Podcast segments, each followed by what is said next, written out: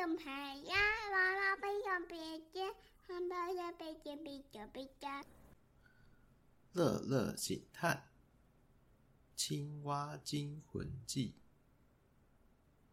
在一个星期五的夜晚，乔治趁着乐乐睡着的时候，偷偷去便利商店买了茶叶蛋当做他的宵夜。好想要好好的享用这个茶叶蛋哦。回到家的时候，竟然有一只青蛙在门口。乔治一开门，哎呀，青蛙短的一下跟着跳进门口。乔治想用扫把把青蛙赶出去，没想到青蛙又短的一下跳到沙发后面，这下要抓也抓不到了。使劲往沙发的缝隙瞧了瞧，哎，看来真的是抓不到了。时间也很晚了，只好赶快刷牙睡觉吧。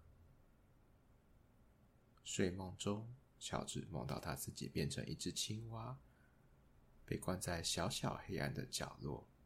他不断地往上跳，跳，跳，但是都跳不出去。谁可以帮助我？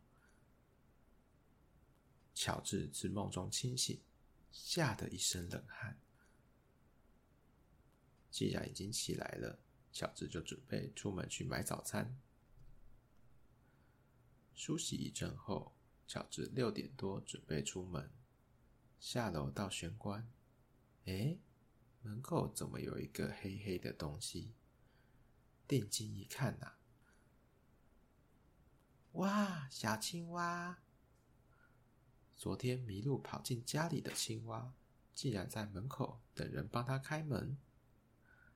乔治买完早餐回来跟乐乐分享这个趣事。下午他们2个人一起在花园旁边找到小青蛙，小青蛙一动也不动。他应该是很累了吧，睡了一整天。对呀，他晚上都没睡觉，熬夜。乐乐警探说。